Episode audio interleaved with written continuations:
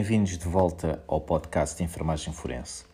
E hoje vamos abordar um tema eh, essencial para quem trabalha em urgência e emergência. Iremos falar hoje sobre enfermagem forense no serviço de urgência.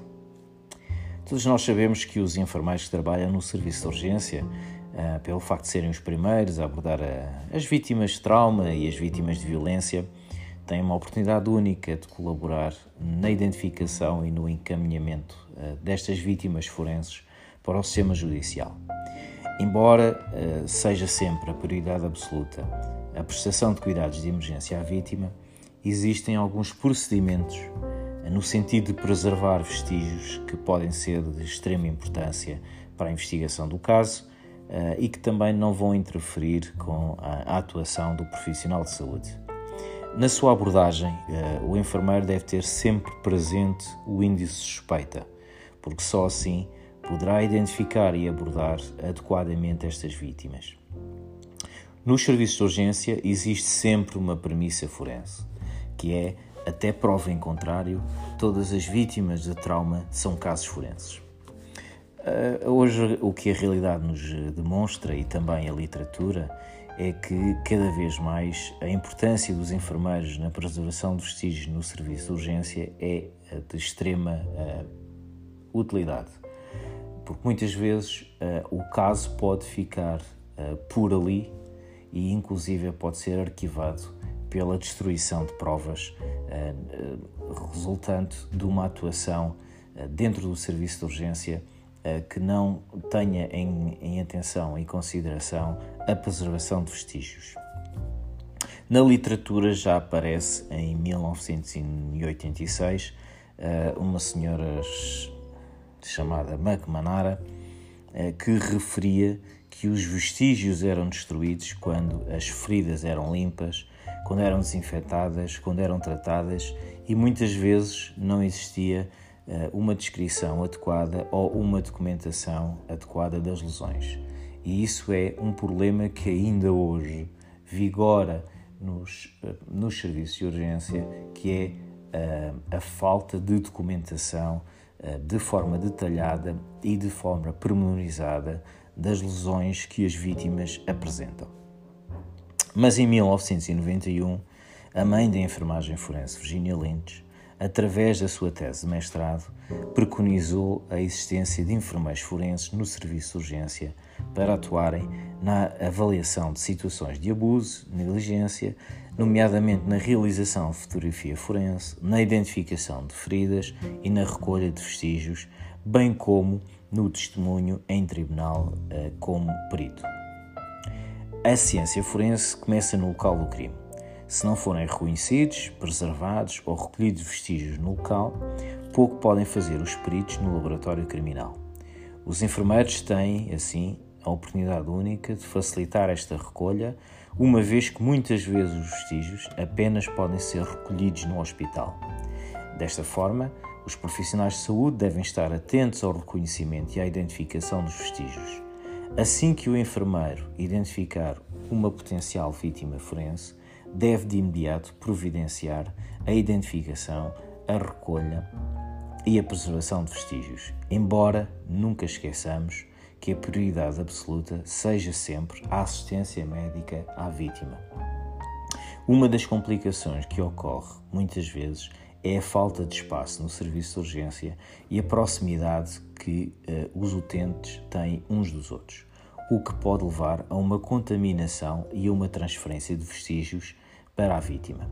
Outro obstáculo, e cada vez mais marcado, é a falta de tempo de os profissionais uh, de saúde executarem estas tarefas.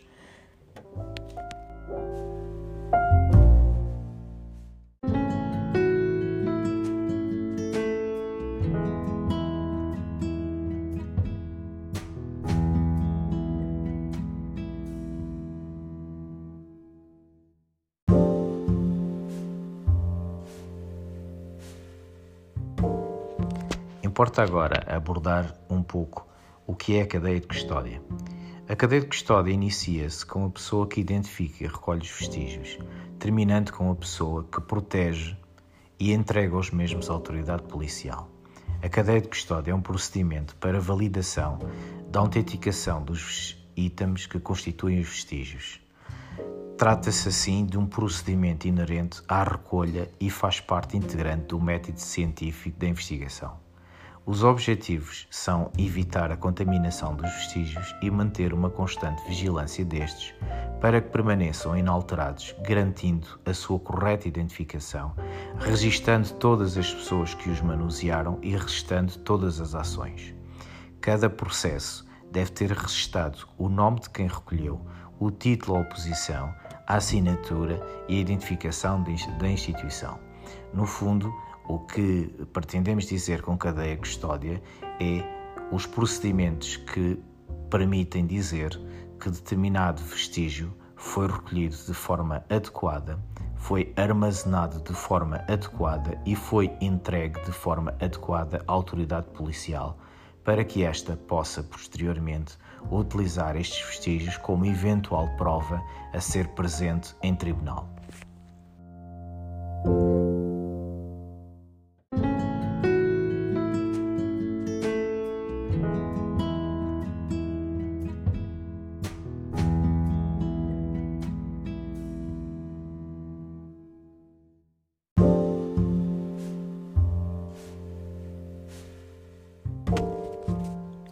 As necessidades médicas e a segurança da vítima são sempre as prioridades absolutas de todos os profissionais, pelo que o processo de recolha de vestígios não deve interferir com as medidas de reanimação que sejam necessárias efetuar. A recolha de vestígios é um processo sistemático, científico e abrangente que tem início no reconhecimento destes potenciais vestígios. O enfermeiro deve usar o seu conhecimento e a sua experiência, assim como o seu sentido crítico e de suspeita, e deve ter sempre presente de que a possibilidade de existirem problemas forenses. Porque o tratamento ou intervenção cirúrgica destrói vestígios, deve ser tirada uma fotografia da vítima antes da abordagem ser executada. As técnicas forenses podem ser incorporadas nas rotinas de entrevista e tratamento por parte dos profissionais de saúde. Se não for possível fotografar, devem ser usados diagramas corporais nos quais se registam todas as lesões que possam existir. É de extrema importância o uso de equipamento de proteção individual, máscara, barrete, bata, luvas, de forma a evitar a contaminação dos vestígios. Existe o princípio da transferência de vestígios, que foi criado por Edmund Locard, que afirmou na altura que no local do crime ficam necessariamente vestígios do criminoso, que por sua vez transporta consigo voluntária ou involuntariamente, vestígios do local onde cometeu a ação criminosa. As mãos devem ser lavadas antes de se calçar as luvas e novamente depois de as retirar, devendo trocar-se de luvas entre as recolhas de vestígios para evitar a contaminação. Para a proteção do enfermeiro, deve evitar-se tocar nas áreas do corpo onde possam existir fluidos corporais, assim como ter especial atenção quando se manuseia itens uh, que estejam molhados. Uh, itens que estejam molhados requerem uma secagem ao ar livre, é um método preferencial para a preservação de vestígios. Uh, cada item deve ser seco em, em separado, fora das zonas movimentadas, mas se não for possível de todo secar os itens, estes devem ser entregues à autoridade policial assim que possível. Para prevenir qualquer possibilidade de contaminação, não se deve secar as amostras de uma vítima na mesma área em que estejam amostras de outras vítimas, para evitar o possível risco de contaminação. Nunca se deve expor itens úmidos ou molhados ao calor e, enquanto estiverem a secar, não devem ser abandonados, mantendo assim a cadeia de custódia. Se quisermos resumir uh, aquilo que falámos sobre a recolha de vestígios, como recomendações gerais deve-se usar sempre luvas e outro material de proteção, como bata, máscara e touca. Deve-se trocar de luvas frequentemente para evitar contaminação cruzada. A roupa e o espólio pessoal não devem ser dados à família ou aos amigos, devem ficar sim sobre a tutela da unidade hospitalar. Deve-se colocar cada vestígio em saco separado e identificá-lo com o nome da vítima e o número do processo, com o nome de quem recolheu, a data, a hora e o seu conteúdo. Deve-se secar todos os itens antes de os embalar. Os sacos, envelopes, contentores devem ser selados e deve ser colada a etiqueta de identificação.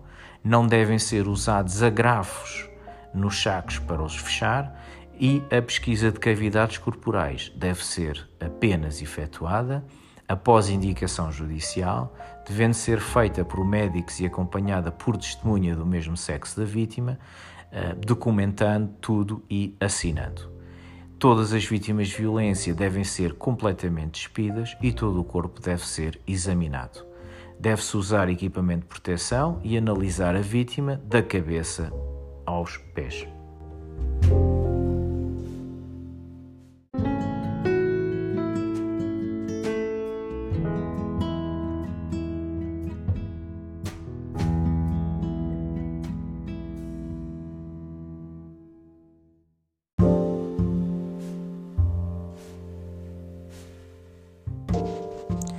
Importa dizer que eh, sempre que se fala na área da medicina legal, as pessoas têm uma ideia inata de que medicina legal igual a medicina dos mortos.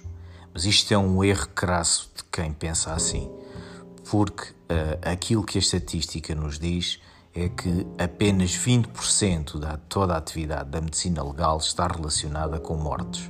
80% da sua atividade é com os vivos. Da mesma forma que, quando abordamos os temas relacionados com os vestígios e com a área forense, algumas pessoas entendem que nós estamos a falar de CSI. E o CSI não é aquilo que nós fazemos, nem pretendemos fazer.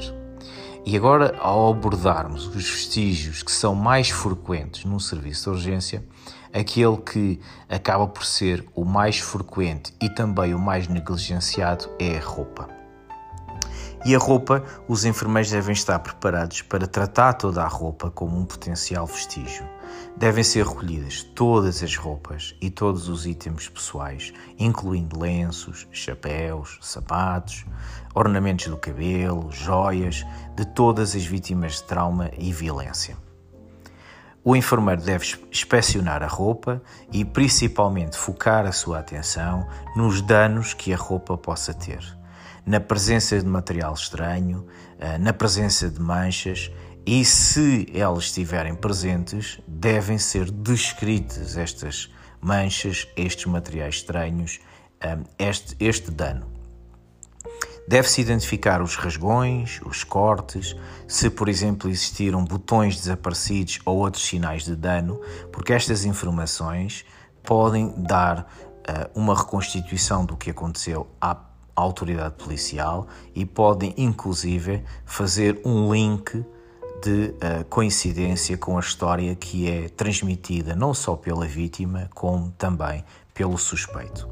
Devem-se identificar substâncias biológicas tais como sangue, saliva, cabelos, sêmen ou outros materiais, uh, como por exemplo uh, detritos, ervas, que todos estes itens são importantes para a reconstituição daquilo que aconteceu. Caso não seja possível secar a roupa, deve-se colocar lençóis de papel limpos entre as peças, eh, de forma a evitar a contaminação cruzada. Preferencialmente, a roupa deve ser colocada em sacos de papel, mas se não existirem de todo sacos de papel, pode-se colocar em sacos plásticos, mas tendo sempre em atenção que os sacos plásticos não devem ser fechados porque ao fechar-se, a roupa vai ficar degradada e vai ficar destruída. A única exclusão para empacotar roupa molhada em plástico é uh, nas situações em que há presença de químicos voláteis ou explosivos. Uh, estes itens devem ser colocados em contentor e deve notificar-se imediatamente a autoridade uh, policial. A roupa pode conter informação vital, que pode traduzir-se em vestígios uh, e pode também corroborar a história da vítima. É importante que a roupa seja tratada com atenção e com cuidado para evitar a contaminação e para também uh, evitar que se perda uh, vestígios importantes. Quando o doente entra no serviço de urgência por motivos de emergência, a prioridade será sempre salvar a vida e só depois a preservação e a recolha de vestígios. Sendo a roupa um dos vestígios mais importantes, na maior parte das vezes, é, como já foi dito, descolorada e muitas vezes contaminada e por vezes também cortada de uma forma errada, o que leva depois a dificuldades na reconstituição daquilo que aconteceu por parte da investigação criminal. Em alguns casos é possível que a vítima se possa despir e uh, será sempre esta a prioridade, que a vítima dispa a sua própria roupa e deve-se, nestes casos, deve ser dada instrução à vítima para que se dispa em cima de um lençol uh, retirando os sapatos e só depois uh, irá para cima do lençol para retirar e remover essa roupa. Tal como a roupa, o lençol deve ser armazenado para que todos os vestígios sejam recolhidos. Para simplificar a remoção da roupa da vítima, alguns profissionais cortam a roupa pelos buracos pré-existentes. Por vezes, estes buracos foram provocados por objetos penetrantes, como por exemplo armas brancas, armas de fogo, pelo que é extremamente importante que permaneçam intactos para que o laboratório da Polícia Científica possa utilizar a roupa para a sua investigação. Assim, se a roupa tiver que ser cortada, eh, o ideal, como já foi dito, é que seja despida, mas se tiver mesmo que ser cortada, deve ser cortada pelas costuras e deve ser colocada em sacos separados, isto é, uma peça por cada saco de papel.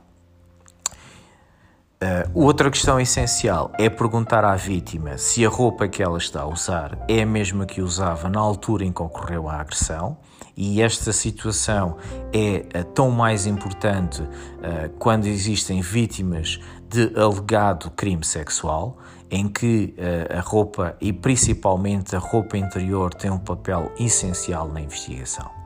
Se a roupa original não estiver presente, eh, deve-se tentar determinar a sua localização e deve-se notificar de imediato a autoridade policial.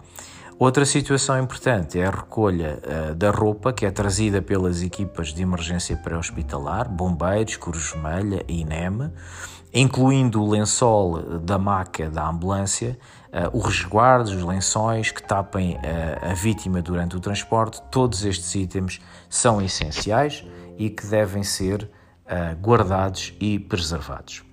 Se quisermos fazer aqui um resumo sobre as recomendações para a recolha da roupa, durante a recolha da roupa deve serem adotados os, os seguintes procedimentos: usar equipamento de proteção individual, se for necessário cortar a roupa, fazê-lo pelas costuras, embora o ideal seja despir a roupa e não cortar pelos buracos que possam já existir.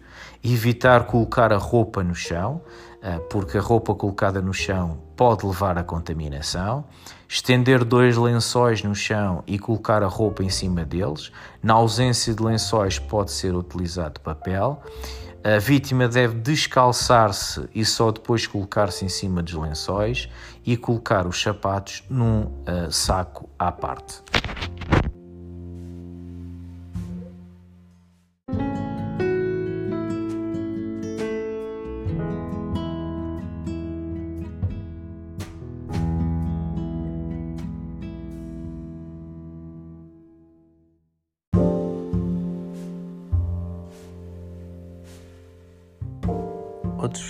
Importantes uh, que aparecem nos serviços de urgência são as balas, uh, assim como outros objetos uh, penetrantes.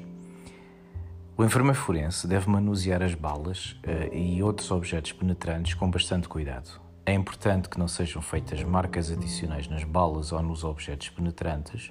Como tal, se for necessário manipular balas ou projéteis, deve ser usada uma pinça para extrair objetos estranhos. Deve-se tomar eh, em atenção que as pontas dessa pinça eh, devem estar protegidas com borracha ou com compressa. Deve documentar-se que foram usadas pinças, mas que foi realizada a proteção da mesma com a dita borracha ou compressa nas pontas. O projétil deve ser deixado secar ao ar livre e de seguida deve ser colocada em recipiente com compressa esterilizada, como por exemplo um copo de recolha de urina. Deve-se colocar uma etiqueta com a identificação no contentor de forma a manter a cadeia de custódia. Outros vestígios importantes são os resíduos de pólvora. Os resíduos de pólvora são vestígios extremamente frágeis, por isso devem ser recolhidos assim que possível, preferencialmente menos de 3 horas após o disparo. Os resíduos de pólvora podem ser encontrados nas mãos da vítima, na roupa e na pele da vítima. Ah, deve ser realizada zaragatoa em todas as superfícies suspeitas. Eh, a colheita da zaragatoa no local adequado e de seguida colocar em envelopes separados, selar e encaminhar. Deve cobrir-se cada mão da vítima com saco de papel e fechar com elástico ou adesivo. Ao cobrir as mãos, estamos a preservar qualquer resíduo de pólvora que possa estar presente. Caso a vítima apresente ferimento torácico com necessidade de realização de alguns procedimentos invasivos, com uma colocação de drenagem torácica, é também importante a identificação do local com um círculo. Nas notas de enfermagem, deve estar documentada a presença ou ausência de resíduos de pólvora, a sua localização e os procedimentos que foram realizados, por exemplo, proteção das mãos. Esta proteção das mãos uh, reveste-se de extrema importância, não só pelo facto de depois possibilitar a realização de testes preliminares de, denominado também teste de parafina, que poderá indicar ou não uh, que a vítima esteve em contacto com uh, uma arma de fogo. Estes testes preliminares são realizados pela Polícia Judiciária, mas ao preservarmos as mãos com a colocação de um, de um saco de papel, já estamos a colaborar para que seja possível posteriormente a realização destes testes. Eh, outra das vantagens eh, que, que, tem a preservação das mãos com os sacos de papel são as questões das impressões digitais, porque se a, se a vítima uh, manuseou uh, uma munição e munuciou a arma uh, sem luvas, a probabilidade de ter deixado impressões digitais nesses, nessas munições é elevada. Como tal, eh, quando estamos a preservar as mãos, estamos a preservar também as impressões digitais que depois podem ser recolhidas pela autoridade eh, policial. É importante também documentar se o local eh, foi desinfetado ou lavado ou se existiram alterações ou possíveis contaminações não se desinfetam uh, feridas um, provocadas por armas de fogo, a não ser que seja uma situação emergente e que de todo seja essencial para salvar a vida da vítima a sua desinfecção. De outra forma, devemos uh, evitar desinfetar, uma vez que uh, as soluções de desinfecção podem alterar a recolha de vestígios de resíduo de pólvora. Outra situação que também deve ser documentada, preferencialmente de, com fotografia, mas se não for possível a realização de fotografia, poderá realizar-se a descrição em mapa de, diagrama corporal, eh, é eh, os orifícios de entrada, precisamente o seu número e a sua localização. Porque muitas vezes, eh, se os orifícios forem alterados, por exemplo, serem suturados ou serem tamponados por, pela existência ou pela presença de uma hemorragia ativa, eh, vamos alterar todo o cenário eh, e toda a possibilidade da recolha de vestígios. Em relação às armas, deve-se ter especial cuidado ao manusear as armas.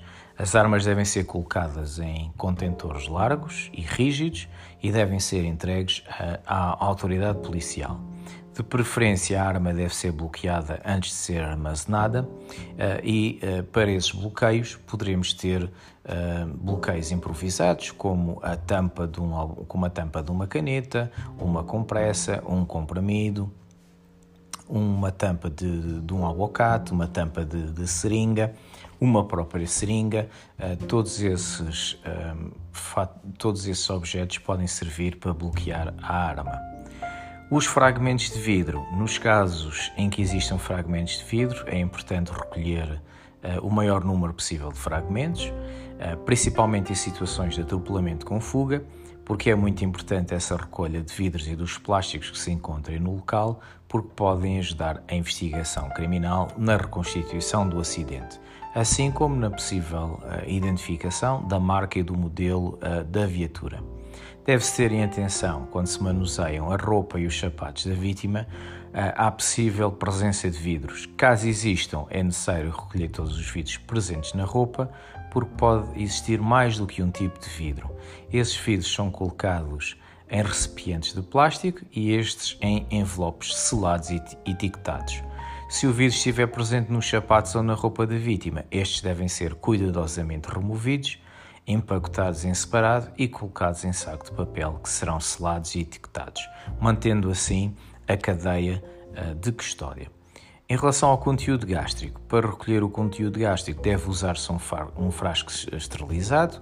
Se a recolha ocorrer em cenário não controlado, como por exemplo um vômito no chão, deve ser utilizado papel absorvente, um, assegurar pelo menos uma parte do papel que está limpa para colocar a secar ao ar livre. Após secar, coloca-se o papel em saco de papel ou envelope e nos casos em que, em que seja impossível secar, colocar em frasco de vidro ou plástico e tapar com folha de papel, mas nunca com tampa, para evitar a degradação biológica. Deve-se etiquetar o saco e o envelope ou o frasco, selar e armazenar. Em casos ainda mais especiais, como vestígios provocados por marcas de dentada, nas mordeduras o mais importante é reconhecê-las, uma vez que elas perdem as suas características com o passar do tempo, as marcas dentadas são únicas e podem identificar o agressor, sendo consideradas um vestígio positivo e tendo a mesma validade das impressões digitais e do DNA. As zonas mais frequentes são as mamas, os braços, as pernas, a cabeça, o pescoço, a região genital, as nádegas, o abdômen, a face e as costas. Geralmente, as marcas de dentada implicam abuso, no entanto, podem existir dentadas acidentais ou mesmo derivadas de uh, fantasias sexuais. As dentadas de criança são em geral mais pequenas do que as dos adultos. As dentadas de animais têm uma forma de V e apresentam lacerações. Deve fazer-se zaragatô do local, deixar secar a mesma e colocar em envelope, selar e etiquetar. Deve também ser retirada, tirada fotografia com escala métrica.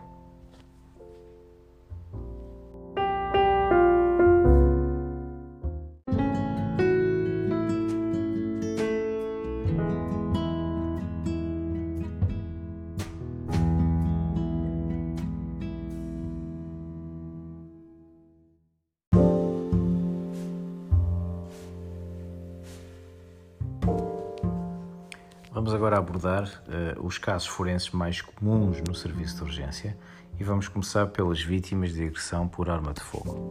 Nas vítimas de agressão por arma de fogo, a entrada da bala na roupa deixa vestígios na mesma, nomeadamente partículas de pólvora queimada ou não queimada em volta do buraco. A forma e a distribuição das partículas podem dar indicação da distância do disparo. Não cabe ao enfermeiro este tipo de investigação, mas sim a remoção da roupa da vítima com cuidado. A vítima que entra já cadáver no serviço de urgência deve permanecer vestida e seguir assim para a morgue. Se for removida a roupa, deve ser colocada em saco de papel, sendo cada vestígio armazenado em separado. As mãos do cadáver não devem ser lavadas para não eliminar possíveis resíduos que possam existir e ser protegidas com sacos de papel. Devem também evitar-se puncionar veias no dorso das mãos. Todos estes procedimentos visam a não contaminação dos locais por onde possa existir resíduos pólvora para posterior recolha por parte da Polícia Científica. Em relação aos registros nestes casos, deve-se documentar o número de orifícios que estejam presentes no corpo, a sua localização e a, a sua a dimensão e característica. Não se deve de todo assumir eh, quais são os orifícios de entrada e orifícios de saída, porque uh, poderá haver erros de interpretação, o que poderá levar a, a, linhas de investigação erradas. Não cabe aos profissionais de saúde essa interpretação e, como tal, a, a interpretação que devem fazer é só o número, a localização, as características e a descrição.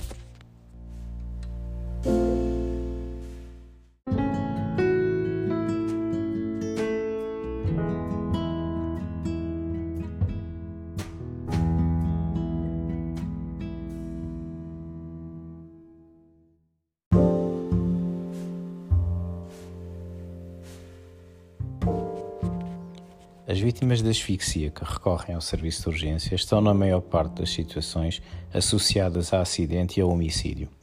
Embora frequentes, a maioria dos casos de suicídio, principalmente por enforcamento, têm desfechos fatais, pelo que raramente aparecem na sala de emergência. Os casos de asfixia relacionados com acidente ocorrem muitas vezes em crianças e resumem-se a situações de confinamento. Nestas situações, cabe ao enfermeiro a realização do exame físico completo com descrição de lesões, caso existam, e das circunstâncias do evento. O papel do enfermeiro forense assenta no diagnóstico diferencial entre acidente e maus tratos. É importante a recolha da história e das circunstâncias que envolveram o evento. Entre os casos de asfixia que envolvem tentativa de homicídio estão o estrangulamento e a esganadura, frequentemente associados à violência doméstica e abuso sexual. Nestas situações, o enfermeiro deve realizar o exame físico completo e proteger as mãos da vítima com sacos de papel. O enfermeiro forense deve recolher a história do evento e inspecionar as rotinas da vítima, assim como a boca e a língua, para pesquisa da presença de possíveis petequias que dão indicação de elevado índice de gravidade. O enfermeiro forense deve pesquisar a presença ou não de estigmas unguiais no pescoço, assim como marcas de uso de laços ou outros objetos. A presença de marcas no pescoço e na face da vítima deve ficar registada nas notas. No diagrama corporal deve ser registado o número de lesões e a respectiva localização, dimensão e coloração. Em vítimas de asfixia com laço, é essencial nunca cortar ou desamarrar o nó do laço. Se a vítima estiver cadáver, o laço deve permanecer no corpo. Se o laço tiver sido removido, nunca desatar o nó.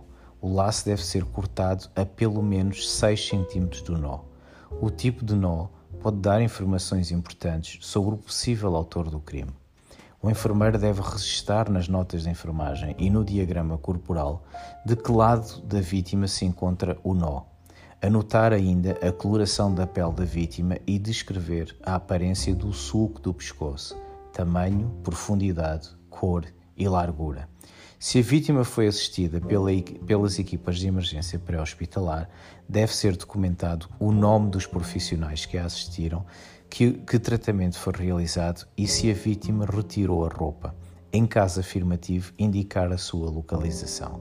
Deve colocar-se o, o laço no saco de papel ou envelope etiquetar e selar, mais uma vez mantendo a cadeia de custódia intacta.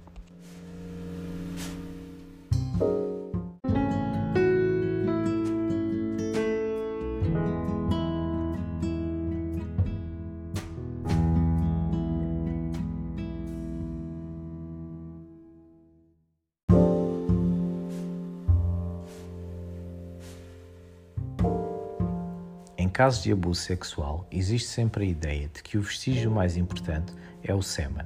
No entanto, a sua ausência não significa necessariamente que não ocorreu agressão. Por outro lado, a sua presença também não é confirmação de que ocorreu abuso.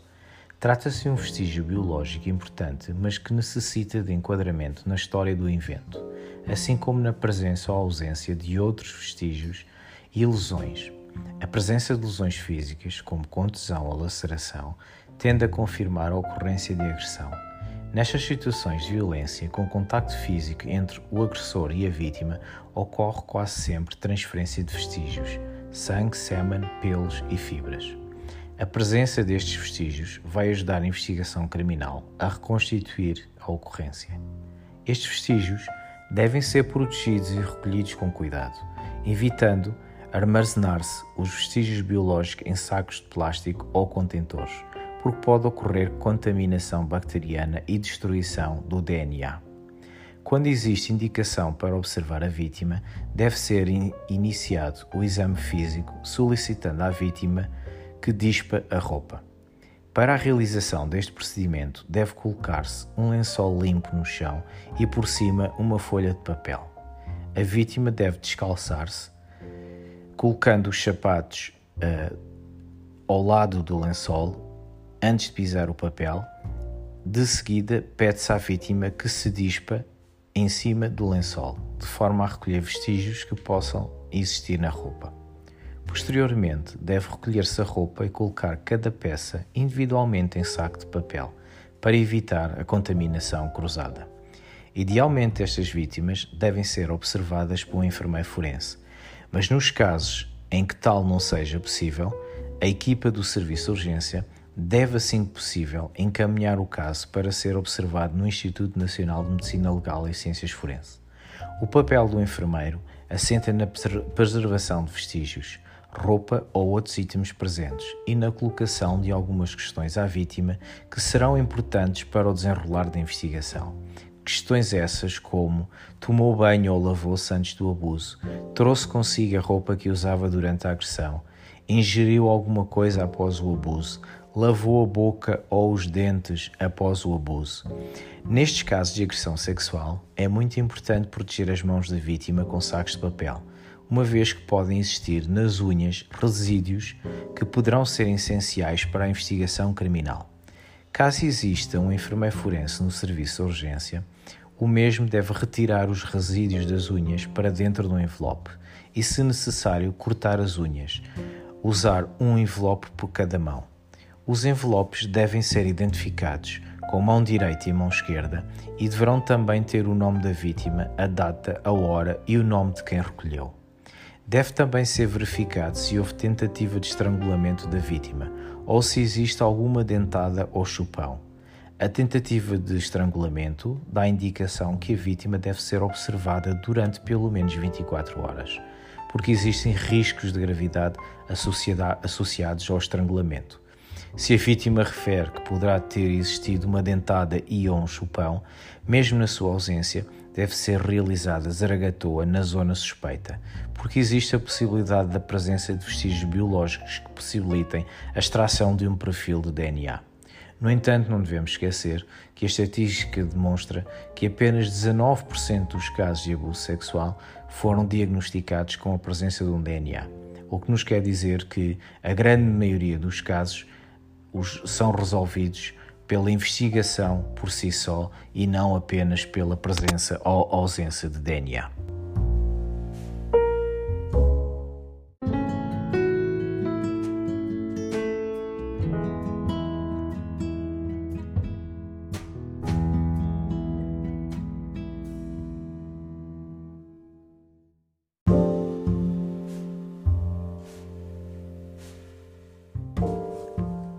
Violência doméstica é um padrão de comportamento abusivo e coercivo que inclui agressão física, sexual e psicológica em adultos ou adolescentes.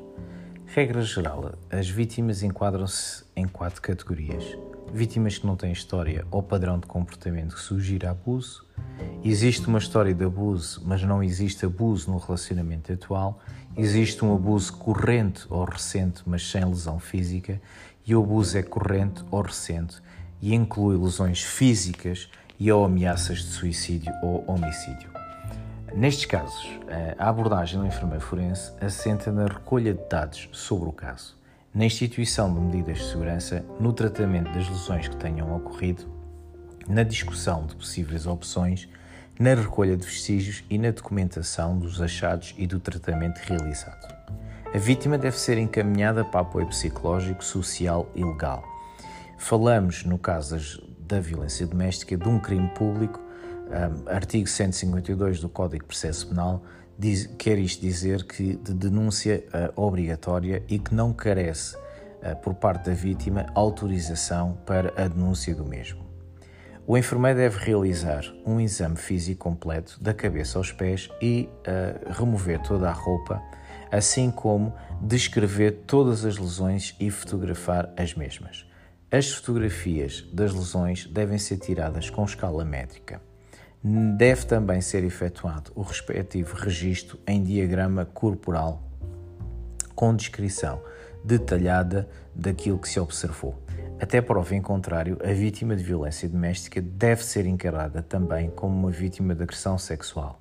Como tal, deve fazer-se a recolha de dados com vista ao despiste desta situação. A roupa, como já foi referido, deve ser recolhida e analisada no, no, ponto de vista de rasgões, cortes e manchas e posteriormente colocada em sacos de papel selados e etiquetados. Tratando-se de uma situação que configura um crime público, deve ser denunciada e a vítima deve ser encaminhada para a instituição de acolhimento.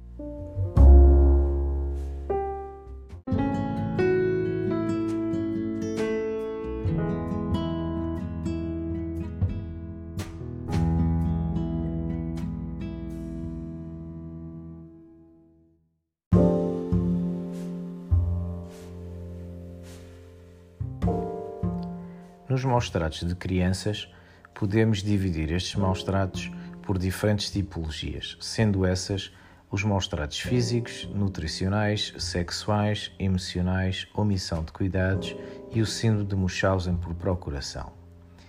Em relação à omissão de cuidados, essencialmente assenta na negligência na prestação de cuidados gerais de higiene, como por exemplo a eritema da fralda, na falta a consultas médicas de vigilância e de profilaxia e na falta de assistência médica da doença.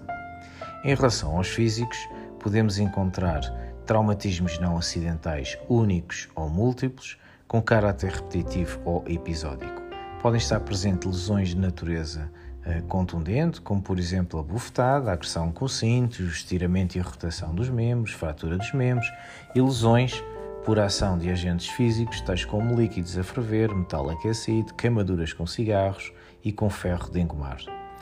Mais raro uh, é a tipologia do síndrome de Munchausen por procuração, em que uh, se caracteriza por ser uma situação de maus tratos ou de abuso de crianças, em que se verifica a existência de uma falsa doença ou a existência de uma doença provocada que, em geral, está associada à mãe. Nestes casos, o papel do enfermeiro forense inicia-se na recolha da história do invento, é extremamente importante que a criança seja entrevistada em separado para que se obtenha uma história triangulada, criança versus cuidadores. Deve ser realizada uma observação e um exame físico completo, com realização de fotografia ao corpo inteiro, com e sem roupa. Como nos casos anteriores, a roupa deve ser recolhida e preservada e deve ser feito o despiste de sinais de maus tratos, como por exemplo a presença de cicatrizes de lesões traumáticas, lesões traumáticas recentes e, acima de tudo, comparação entre as lesões encontradas e a história fornecida. O enfermeiro forense deve documentar tudo nas notas de enfermagem, com registros detalhados e denunciar a situação. Existe um caso especial de maus-tratos a crianças, conhecido como o síndrome do bebê sacudido, que se trata de uma forma grave de lesão cerebral provocada pelo ricochete do cérebro dentro do crânio quando a criança é sacudida. A causa é quase sempre trauma não acidental, por exemplo, pai ou mãe que, irritados com o choro, sacodem o bebê. Nestes casos, o enfermeiro forense assenta na a sua atuação na recolha da informação. A história, por vezes, pode incidir sobre uma possível queda de berço, na realização do exame ao corpo e no registro da história familiar. Se existirem lesões, as mesmas devem ser fotografadas e descritas no diagrama corporal. Descrição essa deve assentar na sua localização, na sua dimensão, nas suas características e na sua coloração coloração esta que nos pode dar indicações de terem sido eh, realizadas em diferentes momentos.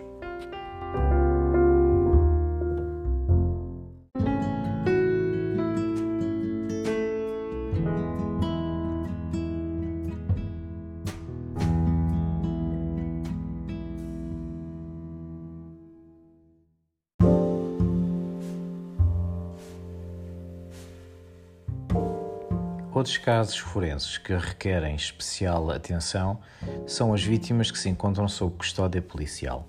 O enfermeiro deve estar desperto para, para este facto de que, à mínima oportunidade, eh, estas vítimas sob custódia policial podem tentar a fuga. Deve também saber que a autoridade uh, irá acompanhar os procedimentos e acompanhar sempre o detido à casa de banho. Os detidos podem tornar-se agressivos, agitados, com pequenas provocações e apresentar sintomas de privação, nomeadamente alucinações, surtos psicóticos, paranoia. O enfermeiro deve presumir sempre que os doentes são violentos e, se a vítima estiver algemada e se tornar violenta, caso seja necessário realizar contenção, não deve ser colocada em decúbito dorsal com contenção dos joelhos e pés, porque existe o risco de asfixia. Se à chegada do serviço de urgência o detido apresentar marcas ou lesões relacionadas com a contenção, as mesmas devem ser fotografadas e documentadas em diagrama corporal. A avaliação destas vítimas é muitas vezes difícil porque apresentam relutância na avaliação, uma vez que podem apresentar sinais de intoxicação medicamentosa ou alcoólica. O enfermeiro deve entender que por vezes estas vítimas inventam patologias para recorrer ao hospital e assim tentar a fuga.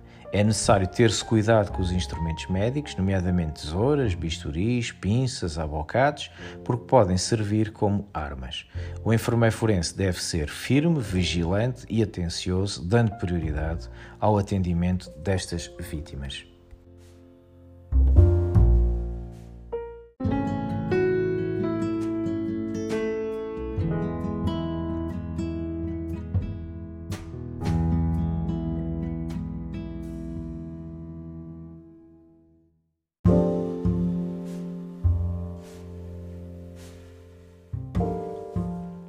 Nas situações em que a vítima entra já cadáver no, na urgência ou que morre na sala de emergência, devem ser seguidos procedimentos específicos para assegurar que não são perdidos vestígios. A morte no serviço de urgência pode ser súbita e inesperada. É por isso essencial manter um índice suspeito elevado, assim como a premissa de que toda a vítima de trauma, até prova em contrário, é um caso forense. Se a morte ocorreu no serviço de urgência, é esperado que os enfermeiros documentem todos os procedimentos que foram realizados desde a chegada da vítima ao serviço de urgência até a retirada do corpo para a morgue. O equipamento usado para a reanimação da vítima deve acompanhar o corpo, nomeadamente tubo endotraqueal, acessos venosos, tubos, algálias, etc. As mãos da vítima de trauma podem conter valiosos vestígios, por isso não devem ser lavadas, mas antes protegidas com sacos de papel.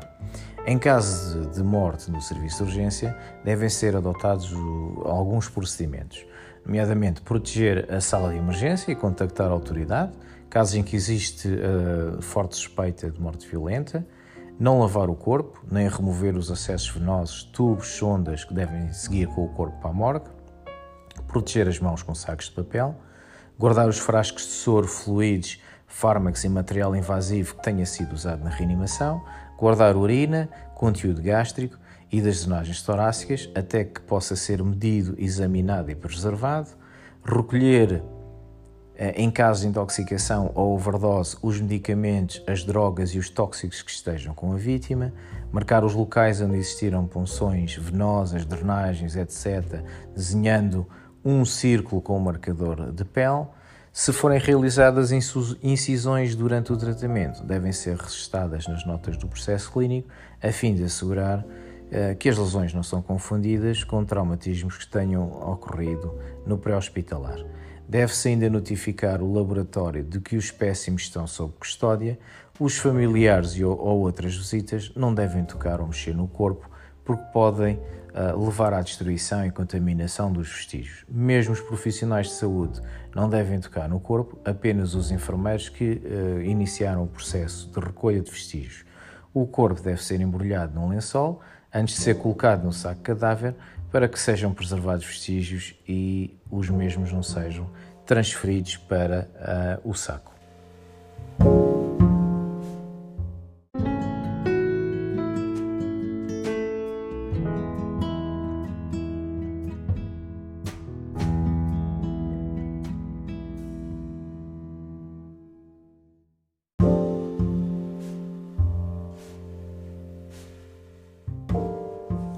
No que diz respeito à documentação, muitas vezes a emergência dos cuidados a serem prestados à vítima pode levar à falta de precisão na documentação dos achados e dos procedimentos realizados.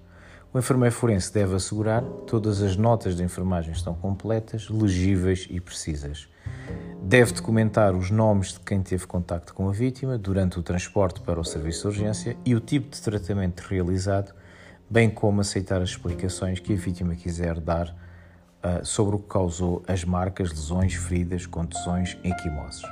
Deve resistar sem fazer juízo de valor nem dar opiniões.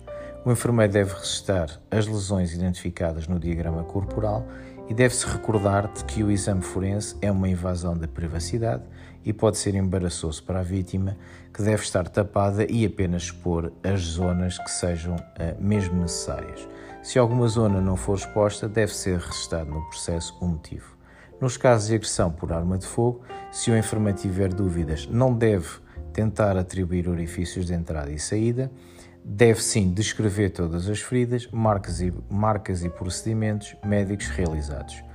Ah, deve usar todos os sentidos durante a sua observação, pois a vítima pode apresentar algum odor particular, tal como um acelerante químico ou fumo, ah, que se perdem ah, com o passar do tempo. Por vezes, os registros são os vestígios mais importantes para a reconstituição do que, do que aconteceu, pelo que devem ser tidas em especial atenção para a história da vítima e para o exame físico. No que diz respeito à história da vítima, o enfermeiro deve usar as palavras exatas. Caso a vítima faça algum depoimento, este deve ser reproduzido na íntegra, sem alterações. E quando o enfermeiro forense documenta a história da vítima, deve usar termos como segundo a vítima ou palavras da vítima. O exame forense deve ser iniciado uh, na cabeça e no pescoço, seguindo-se as extremidades, o tronco e finalmente a genitália, utilizando referências métricas e diagramas corporais. Pode ser usada a luz ultravioleta para pesquisa de fluidos corporais. Se forem encontrados, deve fazer-se zaragatoa da zona e enviar para o laboratório criminal. O enfermeiro deve documentar cada achado no diagrama corporal e descrever nas dotas a dimensão, a orientação e as características das lesões. Registra-se ainda a presença de cicatrizes antigas, tatuagens ou piercings. Deve-se evitar usar linguagem abstrata e com a qual não, não se esteja familiarizado.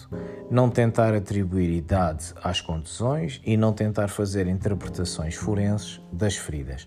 Em relação ao exame físico, os registros devem ser legíveis e o enfermeiro deve assinalar no diagrama corporal a localização e o tipo de lesões, documentar a localização, o tamanho, a aparência das lesões antes e após a intervenção e, se as lesões foram alteradas, documentar as respectivas alterações.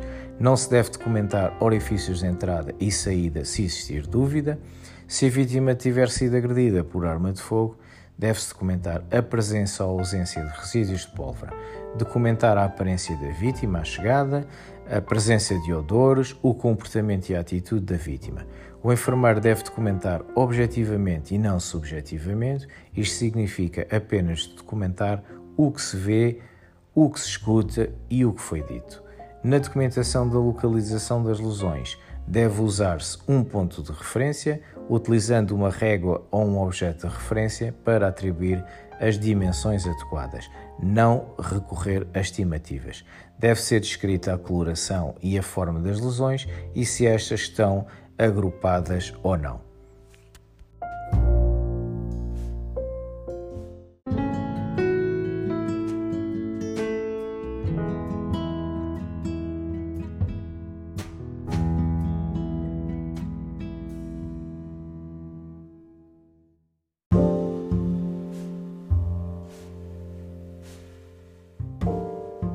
Contenção física é geralmente o último recurso para suster a violência de um, de um doente, só devendo sendo aplicada depois de prescrição médica, e essa prescrição médica deve indicar o tipo de contenção e o tempo de uso.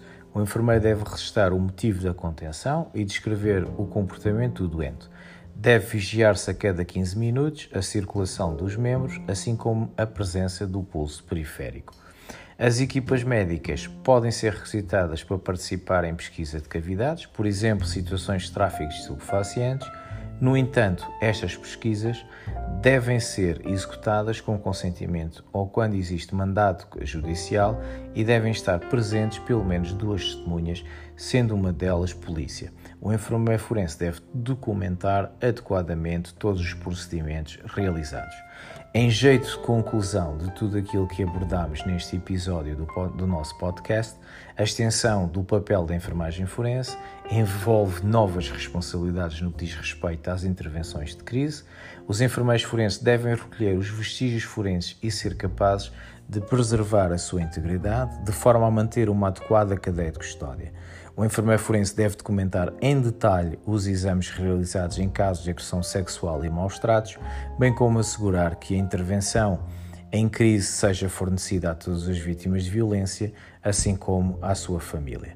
O enfermeiro forense tem um papel importante no que diz respeito à roupa e na observação do corpo pela, pela família, devendo explicar que a roupa não pode ser dada aos familiares. O local deve ser suficientemente privado para permitir à família expressar as suas emoções num ambiente recatado. O telefone deve estar disponível no caso de a família querer contactar os seus familiares e o enfermeiro deve, dentro das suas possibilidades, respeitar as tradições culturais da família e permitir, se possível, que preste a sua homenagem.